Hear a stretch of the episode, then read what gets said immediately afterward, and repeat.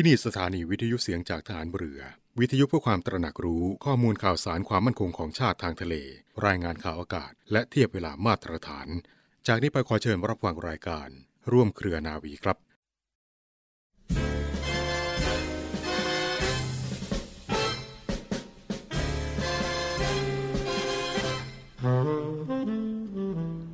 ความสุขความเจริญที่แท้จริงอันสมควรหวังนั้น เกิดขึ้นได้จากการกระทำและความประพฤติที่เป็นธรรม มีลักษณะสร้างสรรค์ คืออำนวยผลที่เป็นประโยชน์ ทั้งแก่ตัว แก่ผู้อื่น ตลอดถึงประเทศชาติโดยรวมด้วย พระบรมราชวาทของพระบาทสมเด็จพระบรมชนกาธิเบศรมหาภูมิพล อดุลยเดชมหาราช บรมนาถบพิตร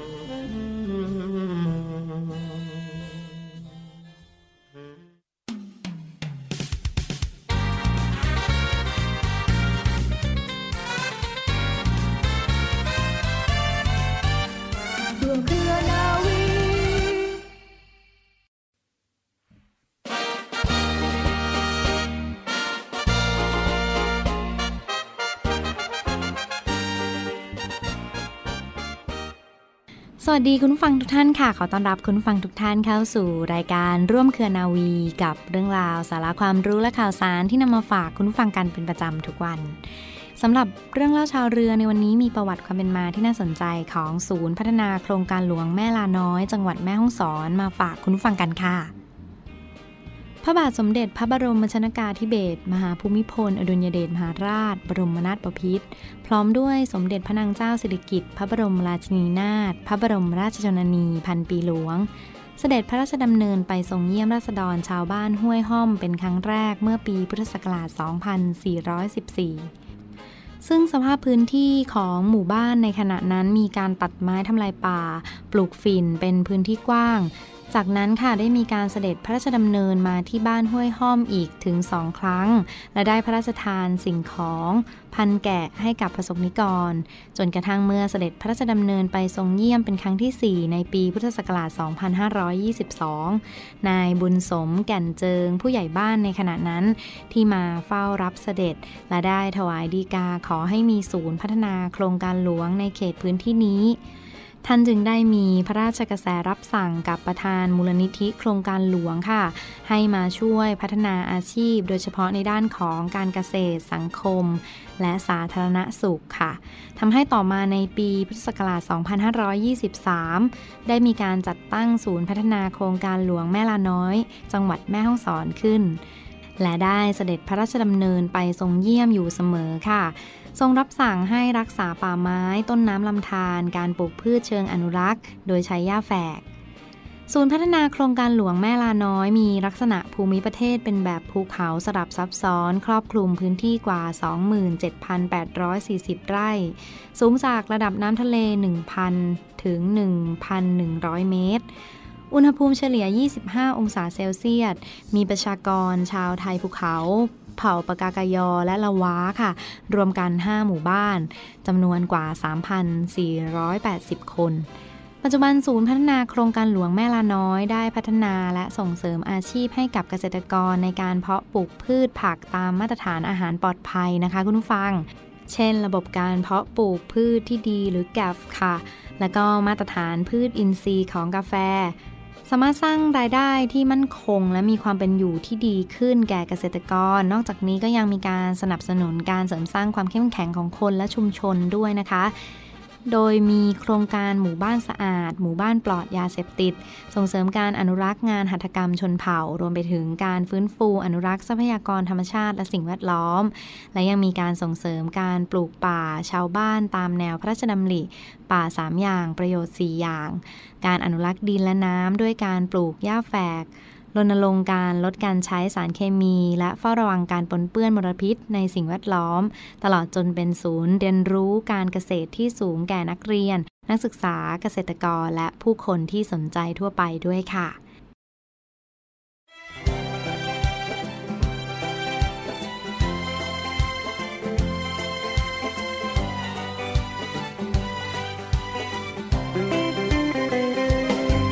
หญ้าแฝกทำให้ดินไม่ ดี รากยาวชนชัยรากฝอยสามัคคีนาดินดีไม่ไหลลงคลองเก็บตักน้ำช่วยให้ดินร่วนซุยไม่ใช่คุยเรื่องประโยชน์หญ้าแฝกผสมกับดินเหนียวแล้วตากแดดเปลี่ยนหญ้าแฝกเป็นยุ้งช้างชาวนา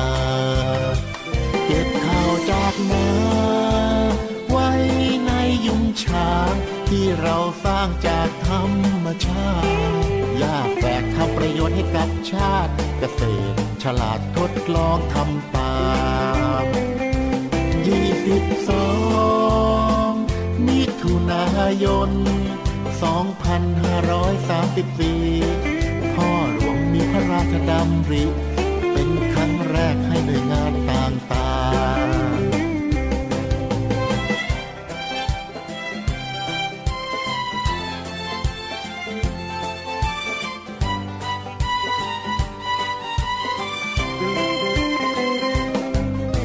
ทดลองการปลูกหญ้าแฝก มีความแปลกในการป้องกัน ช่วยยึดเกาะไม่ให้ดินพัง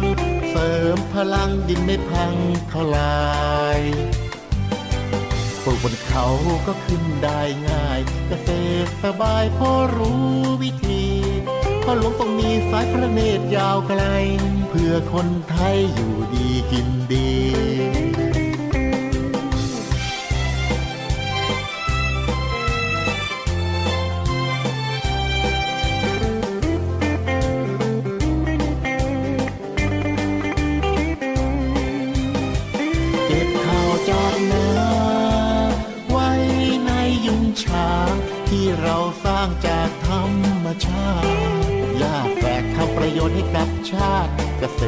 ฉลาดทดลองทำตา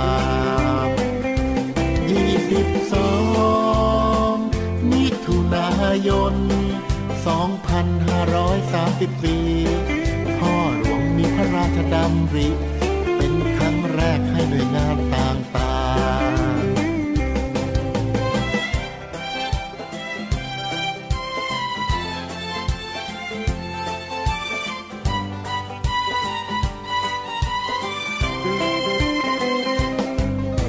ทดลองการปลูกหญ้าแฝก มีความแปลกในการป้องกัน ช่วยยึดเกาะไม่ให้ดินพัง เสริมพลังดินไม่พังทลาย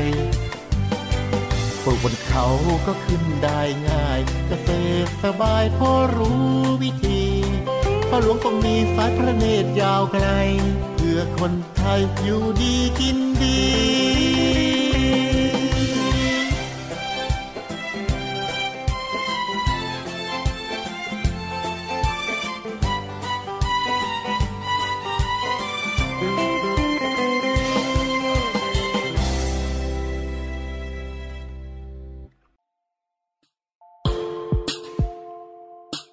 เชิญร่วมบริจาคด้วยการซื้อเสื้อ Navy Love Dog and Cat เพื่อหารายได้สมทบทุนเข้ากองทุนศูนย์ดูแลสุนัขจรจัดของกองทัพเรือ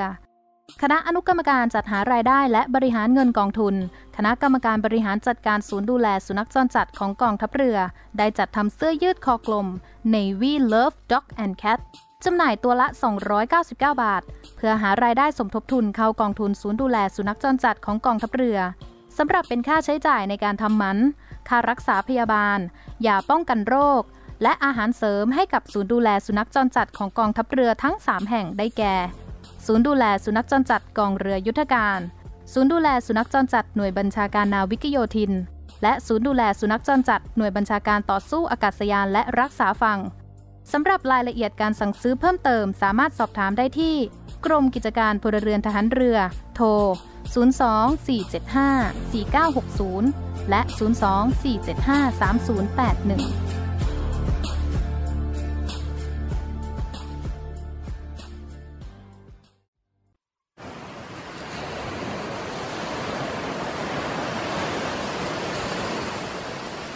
หาดทรายขาว น้ำทะเลใส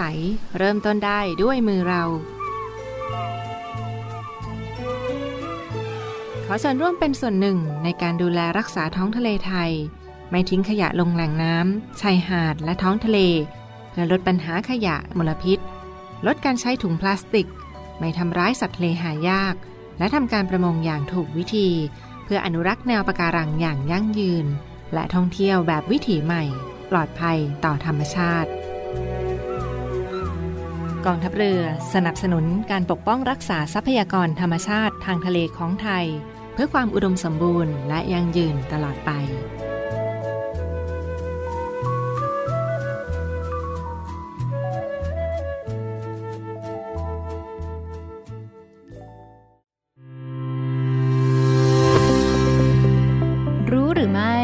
ติดเชื้อที่พบบ่อยจากสัตว์เลี้ยงมีอะไรบ้าง หลังจากที่เมื่อวานได้กล่าวถึงโรคติดเชื้อที่พบบ่อยจากสัตว์เลี้ยงอันได้แก่โรคท้องเสียจากเชื้อแบคทีเรีย โรคพิษสุนัขบ้า และการติดเชื้อพยาธิของสัตว์ไปแล้วนั้นค่ะ ในวันนี้ก็ได้นำโรคติดเชื้อที่พบบ่อยจากสัตว์เลี้ยงอื่น ๆ มาเสนอให้คุณผู้ฟังเพิ่มเติมนะคะ 1. การติดเชื้อราของสัตว์ เชื้อราของสัตว์ทำให้เกิดการติดเชื้อที่ผิวหนังและขนซึ่งติดมายังคนได้ ถ้าไปสัมผัสกับผิวหนังของสัตว์ที่ติดเชื้อทำให้เกิดการติดเชื้อที่ผิวหนังที่เรียกว่าโรคกลากลักษณะเป็นวงแดง ๆ และคัน เชื้อรานี้อาจพบได้ในผิวของสุนัข แมว หรือกระต่าย 2. โรค toxoplasmosis โรคนี้เกิดจากเชื้อปรสิตที่ชื่อว่า toxoplasma โดยปกติจะพบเชื้อนี้ในอุจจาระของแมว คนติดเชื้อนี้จากแมวโดยไปสัมผัสมูลของแมวแล้วไม่ล้างมือให้สะอาดก่อนหยิบอาหารเข้าปาก หรือเชื้อจากมูลของแมวไปปนเปื้อนในดินและในผักที่รับประทาน ในผู้ที่มีภูมิคุ้มกันปกติอาจไม่มีอาการ หรือมีอาการไข่ต่อมน้ำเหลืองที่คอโตแล้วหายเอง ในผู้ที่มีภูมิคุ้มกันต่ำอาจทำให้มีอาการปอดอักเสบที่สำคัญคือมีการติดเชื้อในสมองทำให้มีอาการอ่อนแรงของแขนขาได้ ในหญิงตั้งครรภ์ถ้าติดเชื้อนี้โดยเฉพาะอย่างยิ่งในช่วง 3 เดือนแรกของการตั้งครรภ์จะทำให้ทารกในครรภ์ติดเชื้อนี้ตั้งแต่อยู่ในครรภ์ได้ ซึ่งอาจแท้งได้ ทารกที่เกิดมาอาจมีความพิการแต่กำเนิดเช่น มีการอักเสบของจอประสาทตา มีศีรษะเล็ก มีอาการชัก มีตับ ม้ามโตเป็นต้น ทารกบางคนที่ติดเชื้ออาจไม่แสดงอาการตอนแรกเกิด แต่มามีอาการในวัยเด็ก เช่น มีอาการชัก พัฒนาการช้า ตาบอดเป็นต้น ดังนั้นจึงมีการแนะนำว่าหญิงตั้งครรภ์ไม่ควรไปสัมผัสมูลของแมวค่ะ 3. โรคซิตาโคซิส เป็นโรคที่ติดจากนกที่เลี้ยงเช่น นกแก้ว นกพาราคีต โรคนี้เกิดจากเชื้อแบคทีเรียกลุ่มที่เรียกว่าคลาไมเดีย เชื้ออาจพบในมูลของนก ตามขนของนก แล้วคนหายใจเอาเชื้อนี้เข้าไป อาการของโรคจะคล้ายกับไข้หวัดใหญ่ คือมีไข้สูง ปวดเมื่อยตามตัว ไอแห้งๆ เจ็บหน้าอก มีอาการของปอดอักเสบเป็นต้น 4. โรคฉี่หนู โรคนี้ตามชื่อเกิดจากการสัมผัสปัสสาวะของหนู เช่น ไปย่ำน้ำที่มีการปนเปื้อนของปัสสาวะหนู แต่พบว่าสามารถพบในปัสสาวะสุนัขได้เช่นกัน เชื้อนี้เกิดจากเชื้อแบคทีเรียกลุ่ม Leptospira อาการที่เกิดคือมีไข้สูง ปวดน่อง ตาแดง ในรายที่อาการรุนแรงอาจมีภาวะไตวาย ตับอักเสบ และไอเป็นเลือดได้ โดยสรุปที่ติดเชื้อจากสัตว์เลี้ยงส่วนใหญ่ เกิดจากการที่เราไปสัมผัสกับสัตว์ที่ติดเชื้อ โดยเฉพาะอย่างยิ่งมูลของสัตว์ ดังนั้นการป้องกันที่สำคัญคือพาสัตว์เลี้ยงไปตรวจกับสัตวแพทย์เป็นระยะ รวมถึงการให้วัคซีนในสัตว์อย่างเหมาะสม นอกจากนี้แล้วควรมีการล้างมือ ฟอกสบู่ให้สะอาดทุกครั้งหลังสัมผัสสัตว์ หากถูกสัตว์กัดและมีแผลลึกมีเลือดออกควรไปพบแพทย์ค่ะ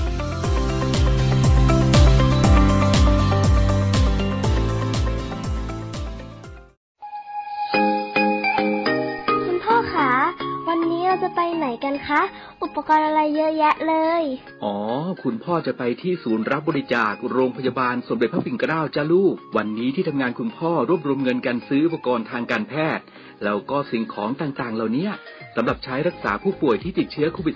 -19 พ่อเป็นตัวแทนนำไปบริจาคจ้า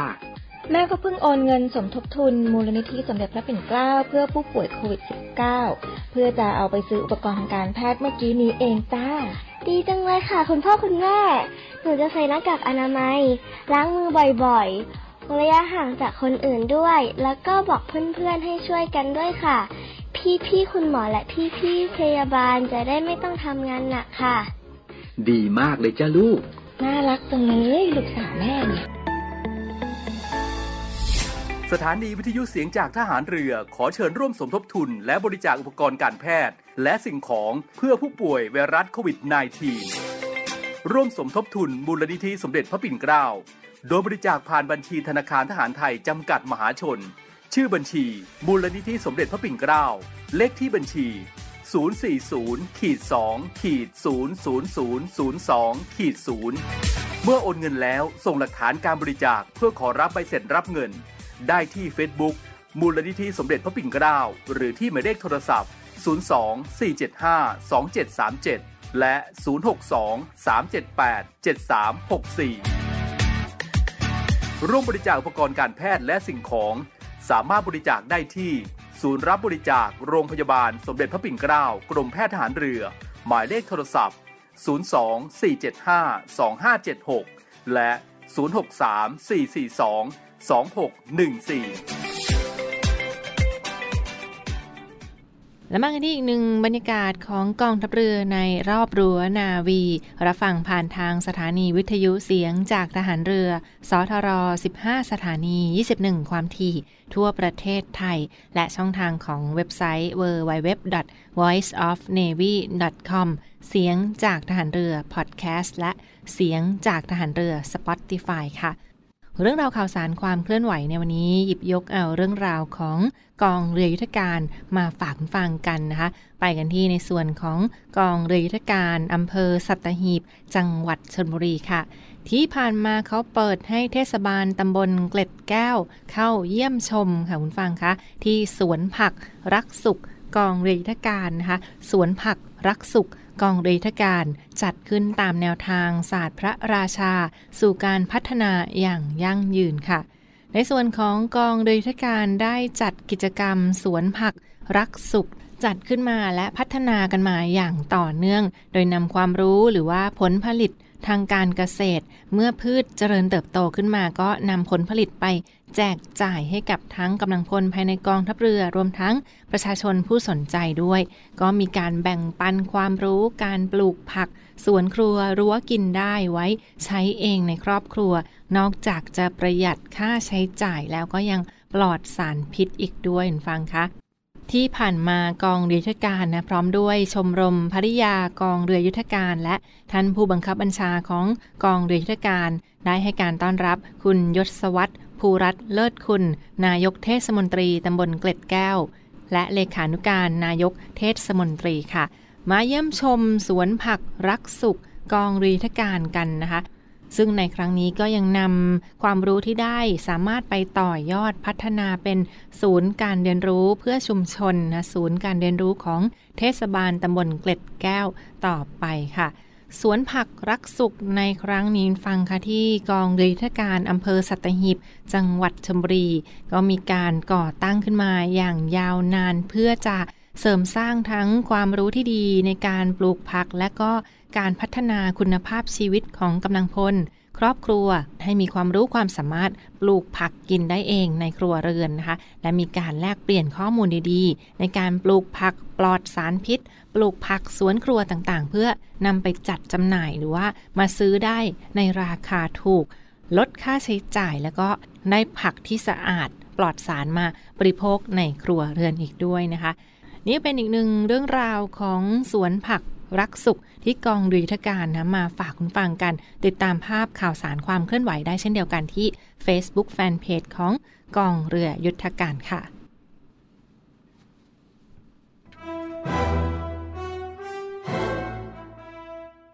กาชาติคอนเสิร์ตกองทัพเรือครั้งที่ 47 กาชาติช่วยเรา เราช่วยกาชาติ กองทัพเรือและสภากาชาติไทย ขอเชิญร่วมเป็นส่วนหนึ่งในการแสดงกาชาติคอนเสิร์ตกองทัพเรือ ประจำปี 2564 แบบ New Normal ในวันอังคารที่ 3 สิงหาคม 2564 เวลา 14 นาฬิกาบรรเลงเพลงโดยวงดุริยางราชนาวีซิมโฟนีออเคสตรารับชมบรรยากาศการแสดงสดผ่านทาง Facebook Live Facebook Fanpage กองทัพเรือ Royal Thai Navy และ Facebook Fanpage The Thai Red Cross Society ทั้งนี้รายได้โดยไม่หักค่าใช้จ่ายทุนกล้าวทุนกระหม่อมถวายสมเด็จพระนางเจ้าสิริกิติ์พระบรมราชินีนาถพระบรมราชชนนีพันปีหลวง โดยเสด็จพระราชกุศลบำรุงสภากาชาติไทย และสามารถโอนเงินเข้าบัญชี กาชาติคอนเสิร์ตครั้งที่ 47 ธนาคารกรุงไทย เลขที่บัญชี 660 417 7920 และธนาคารทหารไทยธนชาติ เลขที่บัญชี 115 250 3866 หรือสอบถามรายละเอียดเพิ่มเติมที่ 0806644891 พบกันวันที่ 3 สิงหาคมนี้กับการแสดงการชาติคอนเสิร์ตกองทัพเรือ